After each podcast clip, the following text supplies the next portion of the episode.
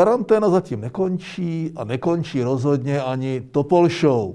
Tak jdeme na to.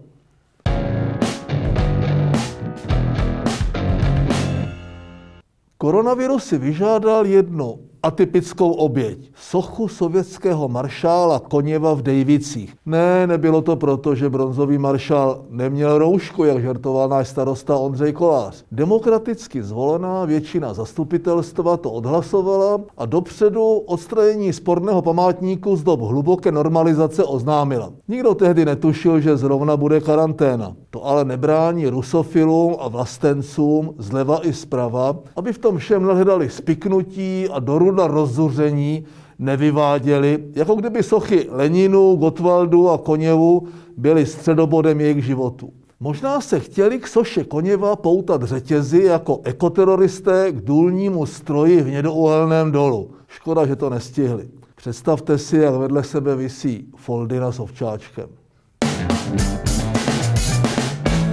Pamatujete si ještě na výhružný dopis zesnulému předsedovi Senátu Jardovi Kuberovi z čínské ambasády? Na povrch vyplavalo, že si vyděračský přípis, který Kuberovi vyhrožoval, co všechno se stane, když podnikne cestu na Tajvan, u Číňanů objednal hradní kancléř Minář. Ano, ten papalášský vlekař bez prověrky. Ve službách které země nač vlastně je. Když byl se zjištěním konfrontován, zmohl se na klasickou variaci. Nevím, o čem mluvíte, žádný dopis jsem neobjednal a ta částka taky nesouhlasí. Možná jsme se ani nemuseli ptát. Jak totiž uvedl Jára Zimmermann, respektive inspektor Trachta, ve svých zbytečných otázkách v kriminalistice, když se vraha zeptáte, jestli zavražděného zavraždil, tak vám vždycky řekne, že nezavraždil. A u zrádce je to nemlich to samé.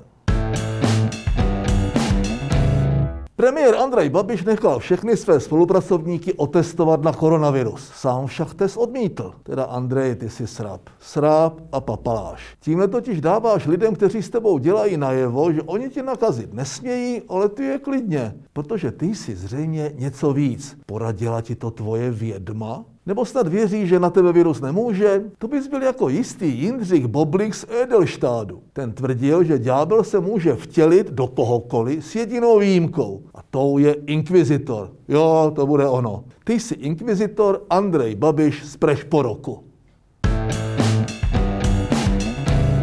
Česko, Polsko a Maďarsko údajně porušili své povinnosti, když odmítli přijmout migrační kvóty. Rozhodl tak Soudní dvůr Evropské unie. Má si pravdu. Když jsme odmítli plnit nařízení o kvótách, neřídili jsme se podle evropského práva. Toho práva, které silní a velcí porušují standardně a beztrestně. Ano, my jsme se neřídili tímto vynuceným účelovým právem, ale ty země, které místo boje s nelegální migrací hlasovali pro přerozdělení nelegálních migrantů, se neřídili zdravým rozumem a ohrozili tím Evropu daleko víc než naše porušení už dávno vyhastlých a nefungujících pravidel.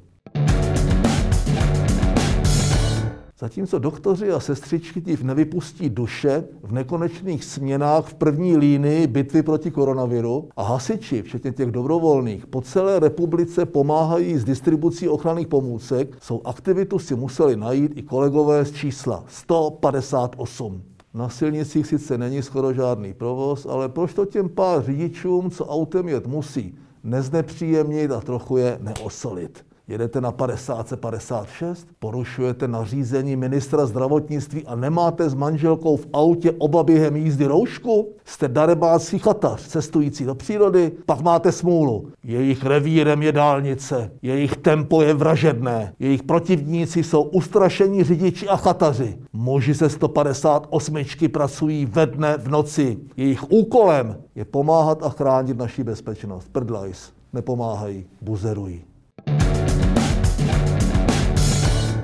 Podle běloruského diktátora Lukašenka je epidemie koronaviru jen psychóza a nepřátelé režimu šíří zbytečnou paniku. Takové novinářské šťouraly patří zavřít. S virem má prý správný Bělorus bojovat hokejem, jízdou na traktoru, saunováním a samozřejmě vodkou. Prostí občané tyto své rázné recepty naštěstí moc neberou a raději se chrání sami, když je odmítá chránit stát. A Lukašenko zřejmě to bude muset být jako v Čapkově bílé nemoci. Dokud se nenakazí sám diktátor, tak neuvěří.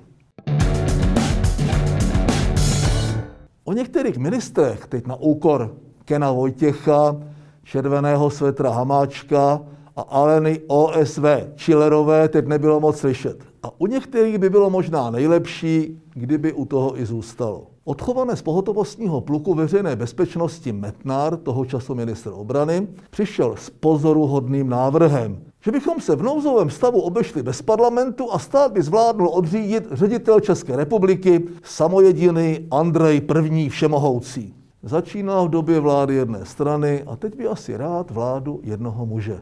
Pochopitelně, že po pobouřených reakcích veřejnosti vycouval a za to, že vlastně omylem navrhl diktaturu, se omluvil. Prý to nemělo to správné načasování. Snad to tedy s tím načasováním neznamená, že se podobná nebezpečná pitomost může na pořadu dne objevit ještě někdy jindy.